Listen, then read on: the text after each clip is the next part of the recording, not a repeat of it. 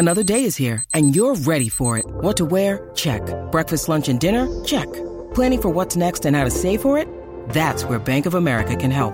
For your financial to-dos, Bank of America has experts ready to help get you closer to your goals. Get started at one of our local financial centers or 24-7 in our mobile banking app. Find a location near you at bankofamerica.com slash talk to us. What would you like the power to do? Mobile banking requires downloading the app and is only available for select devices. Message and data rates may apply. Bank of America and a member FDIC. When you need mealtime inspiration, it's worth shopping Kroger, where you'll find over 30,000 mouthwatering choices that excite your inner foodie. And no matter what tasty choice you make, you'll enjoy our everyday low prices, plus extra ways to save, like digital coupons worth over $600 each week. You can also save up to $1 off per gallon at the pump with fuel points. More savings and more inspiring flavors make shopping Kroger worth it every time. Kroger, fresh for everyone. Fuel restrictions apply. Hi, folks. Be sure to visit my website at dr-history.com for a short personal video message, to listen to the latest stories, and to leave a comment. And now, now, here's Dr. History. Morning, Zeb. How are you, buddy? I'm great. You never forget anything. I do not. Never. Just ask my wife. Yeah. Mr. Perfect. Have you got any thank I do. this I morning? do. You know, Zeb, last week we talked about Jed Smith and his attack by the grizzly bear and all that Jedediah stuff. Smith. Jedediah Smith. And Scott wrote to me and said, You and I missed something. Uh-oh. What'd we miss? Well, we didn't say it was a grisly scene. Uh, A grisly, it was a grisly encounter. a grisly encounter. Yes. we missed that. I'm so, So- sorry. sorry, Where's Scott, Scott. from, anyway? Uh, I'm not sure, but he, he also sent me something. We did a, it's been a while back, we did one on uh, drinking habits of the Old West, and he came up with this uh, different names for alcohol. Uh. and he said his favorite is Wobbly Pop. What? Wobbly Pop. No, I've never heard that. I hadn't either. Another gonna write one, that one down. Wobbly Pop. uh, John Barleycorn, I've heard that. Purge Hop Juice, Calabagoose, Wobbly Pop, Mancation, Let's Mosey Laughing Water, Mad Dog, Pig's Ear, Strike Me Dead, and Heavy Wet. I've never heard only about maybe two or three of those. Yeah, well, he looked this up and came across that. So thank you, Scott, and uh, appreciate the, the information. Wobbly Pop. Yeah, Wobbly Pop. I'm going to have to good one. remember that one. Wobbly Pop. I like that. And I, I always heard Rot Gut, Yeah, I've heard that one. you know, but Yeah. maybe that's a more, uh, more modern one. But so. we'll uh, we'll be sure and remember Wobbly Pop. Yeah, Uh, like now that now that you have a sip of Wobbly Pop in front of you there. Here we go. Here we go. So we're going to talk about the Blackfeet Indians uh, today a little bit. Uh, so there's a place uh, near a place called Medicine Lake in Glacier National Park. Have you heard of that Medicine Lake? It's in Glacier National Park, Hmm. I have not. I have not. Anyway, there's a small uh, waterfall, and it's called Trickle or Trick Falls. But the Blackfeet Indians had another name for it, and you'll see what I'm talking about when we get going. Uh, there's a guy named James Willard Schultz who lived among the Blackfeet for a long time and wrote with knowledge and understanding about them, and uh, said that his friend, Tail Feathers Coming Over the Hill, spoke for his people. Wait, wait, wait, wait. That was the guy's name? No, his name was James Willard Schultz, but, Yeah, he, had, but- but he had a good friend. Named Tail Feathers Coming Over the Hill. You're right. And he's Well, that's a hard. You're talking to somebody. I'd like to introduce you to my best friend, Tail Feathers Coming Over the Hill. yeah, they must have had a nickname for him, Yeah. right? Anyway, he he spoke for his people because they resented changing the name to Trick Falls when it had a different name given to them, given to it by the uh, by the Blackfeet. And I'll, as I go along, you'll understand what I'm talking about. Um, so during the days of the Hudson's Bay Company, uh, their profitable trade with the Western Indians, uh, the parents in a Blackfoot family died, leaving five children. The oldest was a young woman named Weasel Woman, and she was a girl of 15. Weasel Woman? Weasel Woman. She was a girl of 15 years old. She had two brothers and two little sisters, so she was the oldest of five. And it was customary among the Blackfeet to uh, give out the orphans among relatives or members of the tribe, but young Weasel Woman would have none of that. She would take care of the children, keep the family together. Her brothers, she said, were old enough to hunt and provide meat and skins. She and her sisters would prepare food, tan skins, and keep the lodge. Now picture that, Zeb. Here's a 15 year old with four younger siblings, but they're going to take care of themselves. Food, clothing, shelter. Wow. I mean, but there again, you know, That taught them a lot of responsibility. they did. But you know, the young Native Americans, the kids, they learned how to Yep. hunt and fish and and prepare the food and uh, sew and do uh, the buckskin. But anyway, encouraged and inspired by their older sister, the young boys soon became hunters. And at first, they trapped squirrels and they shot pheasants with their bows and arrows. And later, they brought in beaver, bear, and deer. I would have starved to death. You know- if I had to go out with a bow and arrow and shoot a pheasant or something like that, you're talking about a guy that would have been down to nothing but skin and bones. you know, Zeb, I've got a 12 gauge shotgun, and the pheasants are pretty safe. you can't. Yeah, me too. I mean, uh, they're they're pretty safe. But you know, the girls cooked some of the meat. Uh, they dried the rest. In summer, they picked and dried the uh, all these delicious huckleberries. Uh, you know, they knew where to go to get them, and they made pemmican. Uh, which, of course, we've talked about that, and it'll keep indefinitely, and it would sustain life when no other food was available. And the girls tanned the skins. They sewed uh, the clothes and made moccasins for themselves and the brothers. And they had a lodge that they say was no better kept lodge in the whole village. So, now, so well did Weasel Woman look after the needs of her family that she won the admiration and the respect of every member of her tribe. Uh, not only was she clever and industrious, but according to the standards of her people, she was very beautiful in face and form, they say. Now, more than one young man, and some not so young, looked upon her with favor and desired her uh, for marriage. But unlike other girls of her age, Weasel Woman did not want to get married. And when the warriors would return from a battle or a raid, uh, she helped the women prepare the feast in their honor. But while the other girls uh, play, uh, you know, try to get the attention of the young men, Weasel Woman would sit around listening to the braves talk about their victories in battle. And but she refused all romantic gestures. She had didn't want to have anything to do with that. Uh, now, would she have felt different had her parents lived and she'd been an only daughter in her father's lodge? You know, but the way circumstances played out, where she was taking care of her younger siblings, uh, maybe she just felt like marriage was not in the books for her, at least at that point. okay. Now, the Flatheads and the Salish Indian tribes were the traditional enemies of the Blackfeet, and nothing brought more honor to a Blackfoot warrior than to outwit an enemy in a raid or outdo him in battle. Well, one night when Weasel Woman was in her 20th year, so 20 years old, a party of Blackfeet set off across the mountains to the west to raid a Flathead village. In the morning, they discovered Weasel Woman was among them. She just joined up with them and uh, with this raiding party. Uh, the head chief liked the girl as all everybody did who knew her, but he ordered her to return to camp. She said, "Only men go on raids. You do not go." Did the flatheads really have flatheads? You know, I can't remember where that actually originated Didn't it come from. something about the way that they put their young in the cradle or something? You know, they had the the cradle boards, Yeah. and and they did keep the baby strapped to that cradle board for a long period of time. yeah. But but I think other tribes did as well. So I'm not su- sure if that's where the name came from. There's from. your homework. Yeah. Anyway, so Weasel Woman was not a meek female to be sent home to await the warrior's return, and she basically said, "If you don't let me go, I'll follow you, and you can't do anything about it." Wow. Okay, she was pretty pretty uh, proud. Anyway, so the chief uh, the chief uh, would have forced her to go back, but the medicine man he stuck up for her and he said, "Let her stay."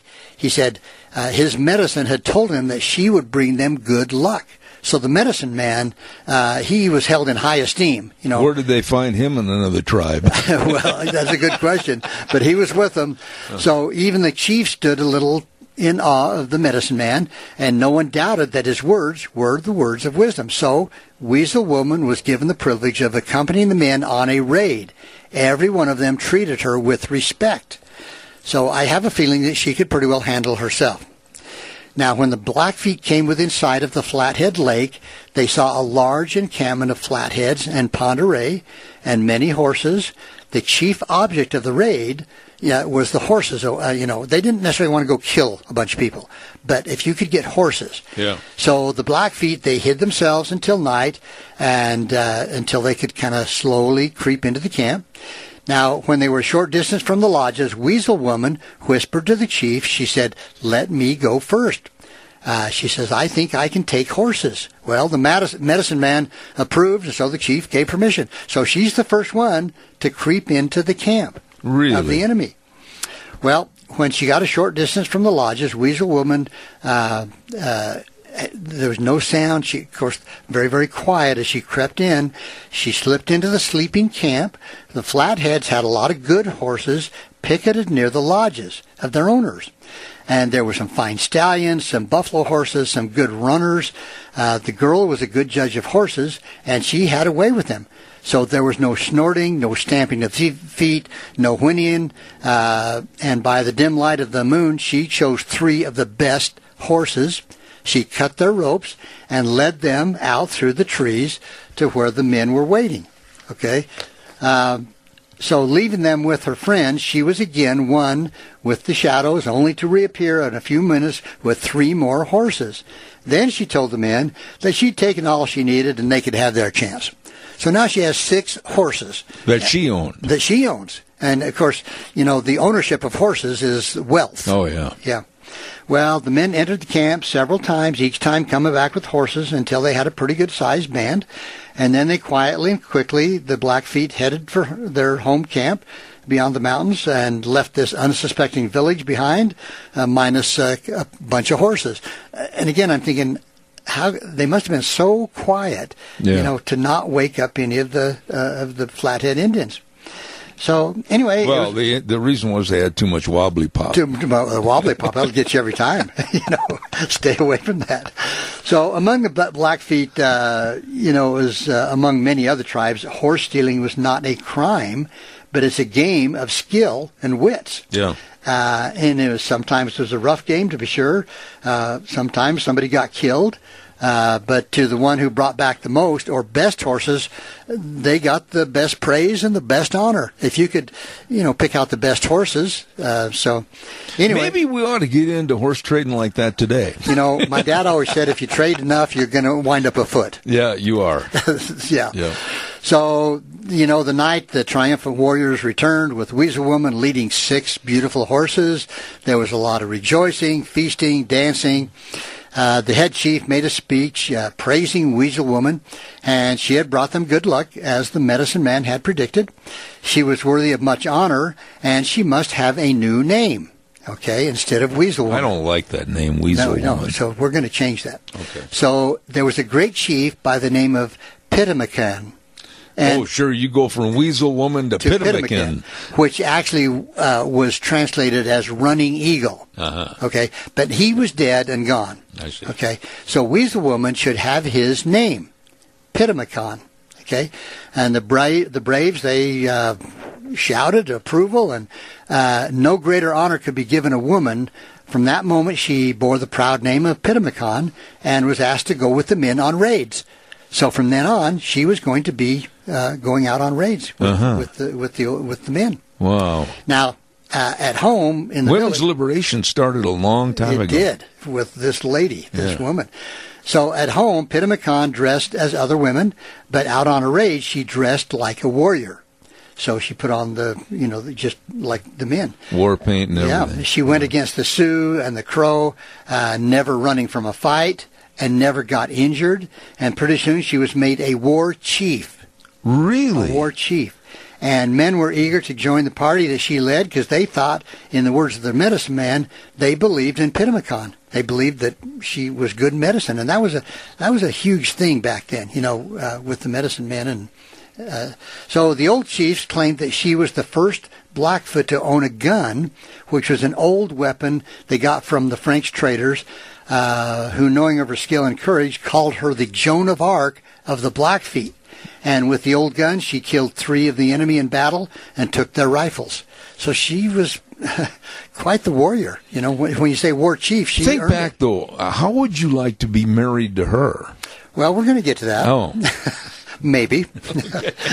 so, you know, when they got back home, she would ha- give feasts and dances, uh, the privilege of a chief. She had a lot of horses, which again we mentioned this is the wealth of the Indians. She was generous with those who were in need. Life was good. Uh, once, when she was leading a large raiding party, she was joined by a sizable number of the Bloods, a tribe that was related to the Blackfeet. And leading the Bloods was a well-known and respected uh, Indian by the name of Falling Bear. After traveling together for several days, Falling Bear spoke to the boy in charge of Pitamakan's horses, and he said, "Tell your woman chief that Falling Bear want wants to marry her." Okay, Well, that was kind of short and sweet. yeah. The boy knew that many men wished to marry Pitamakan. He also knew the fault, uh, the futility of their wishing. He explained uh, that his chief considered all men her brothers and would not marry any one of them. The boy said he was afraid Pitamakan would be very angry with him if he mentioned such a thing to her. Chicken. Yeah. Well, Falling Bear could not believe that there was a woman who would not wish to marry a chief like him, but agreed it might be better to make the offer himself. So he's going to pluck up his courage. Okay, All here right? we go. Okay, you're, you're anticipating.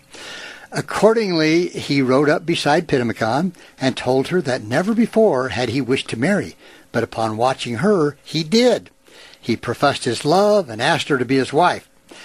Now, Pitamakan realized that it was an honor to be asked to be the only wife of Falling Bear, and she did not want to offend him with a blunt no. Uh huh. Okay? So you got the picture here. I do. After a moment's thought, she I said, shouldn't have said I do. I mean, he asked her, so. She did not. I do not. She said to him, I will not say yes and I will not say no. After the raid, I will give you my answer. See, they were headed out on a raid. Oh, I see. Okay, so that night they came into the camp of the Flatheads and the Kootenays, Kootenays, Kootenays, and made ready for the horse stealing game. Pitamakan said to the Blood Chief, You go in first. Falling Bear went in and came back pretty soon with a good horse. Then Pitamakan went in and came back with two good horses. Uh huh. Falling Bear tried again, and that time stole two horses. Now, on Pitamakan's second try, she captured four horses. You see where this is going, Zeb? Yeah, Sorta? we're we're going to run out of time. and We're still stealing horses. Oh no, we're good. This went on until Falling Bear had nine and Pitamakan had fifteen horses. Then she said it was time for the others to have their turn. Well, this raid too was very successful, and on the way home, Falling Bear asked Pitamakan to give him her answer, and she said, "You have my answer." You had the first chance to take horses. If you had taken the most, I would have married you. I took the most, so I cannot be your wife. Okay. Well, eight times after uh, So she's going to be an old maid. well, maybe, yeah. Anyway, eight times after she became war chief, Pitamakan led a war or raiding party uh, on the long trek across the mountains into enemy country, and each time she came back victorious. And seldom had there been such a great leader. Never one more willing, more willingly followed. But on the ninth raid, something went wrong. Uh oh. Uh, maybe she became overconfident, less cautious. Uh, had uh, the many losses suffered by the Flathead people made them more watchful, braver, or better fighters? Uh, was it simply that for Pitamakan time had run out, and while she was still young and beautiful, again, who knows? Pitamakan and five of her braves were killed. And there was a lot of sorrow in the camp of the Blackfeet when the warriors came back, and there must have been a lot of mourning for the young braves who did not come back. But there was a greater mourning for the woman chief. Uh, her loss overshadowed that of the five men, and of course their la- names have long been forgotten. Now, going back to remember I mentioned about that waterfall that they Oh, named yeah, Trick yeah, Falls. yeah. Okay, it's claimed that the next spring the Blackfeet went to war with the Flatheads to avenge the death of Pitamakan. But to do proper honor to her memory, her people turned to nature for a fitting monument, and what could be more suitable or more symbolic than the water that came over the cliff, and the water uh, which ran full and wide, and where the water came down over the cliff, it was beautiful, just a beautiful waterfall. And so they named it the falls, Pitamakan Falls. Really? And this is um the way it seemed that the old chief. This is the way it seemed to um to honor her uh, as the only woman ever to be a war chief of the of the Blackfeet. But today it's called Trick Falls. Really? And the the Blackfeet tribe did not appreciate uh, the white men changing that because it was honoring, you know, a, a, a war chief. Absolutely. And so, anyway, so we should just leave the names of a lot of things alone. And you know, what's wrong with Pinnacle? I'm, I'm going to show you pictures, Zeb, and, uh, of the falls. Now take a look. At Oh, that. that's a beautiful that place. beautiful? Oh my! And that's up in Montana, right? Uh-huh. Oh Yeah. my! Yeah, I mean, wouldn't you love to just uh, sit uh, sit there and just uh, you know this beautiful river coming oh, through and absolutely. So Well, that's the story of Pitamakan. the female war chief of the Blackfeet. There you go. Yeah. And well stated again by Doctor History.